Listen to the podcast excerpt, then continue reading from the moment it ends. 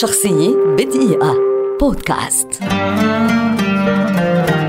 طوني حنا مغن لبناني شهير ولد عام 1945 في قرية صغيرة تدعى معاد جبيل في قلب جبال لبنان ويعد واحدا من أبرز وجوه الأغنية اللبنانية منذ حقبتها الذهبية حتى وقتنا هذا. ظهر للمرة الأولى في الموسم الأول من البرنامج الشهير استوديو الفان عام 1973 تحت إدارة صانع النجوم المخرج الراحل سيمون أسمر وغنى حنا وقتها أغنيته الخاصة الأولى حداي حداي ليعرف بعد ذلك كواحد من أبرز نجوم فترة السبعينات بصوته الجبلي الفريد وأسلوبه المتميز في الأداء ومظهره المتفرد من حيث الشعر الثياب العصا والشنب لدرجة أن صحفيا إيطاليا أطلق عليه لقب دالي لبنان بسبب شنبه الشهير. في أوج عطائه الفني اختفى طوني عن الساحة الفنية بشكل مفاجئ وعندما كان يسأل عن الأسباب لم يعطي أي جواب.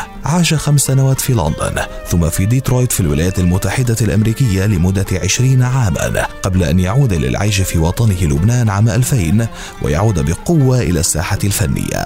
أحيا طوني حنا خلال مسيرته الكثير من الحفلات الغنائية والمهرجانات في مختلف أنحاء العالم وقدم للمكتبة الموسيقية العربية أغنيات لا تنسى نذكر منها خطرنا على بالك يم الجدايل لا تحلفيني بالشنب دخلك والهوى شمالي ويابا يا بلح ولا يزال حتى اليوم رغم تقدمه في السن نجما على المسارح اللبنانية والعربية. يحيي الحفلات والسهرات الفنية. إنه واحد من أولئك النجوم الذين لا يشبهون سوى أنفسهم.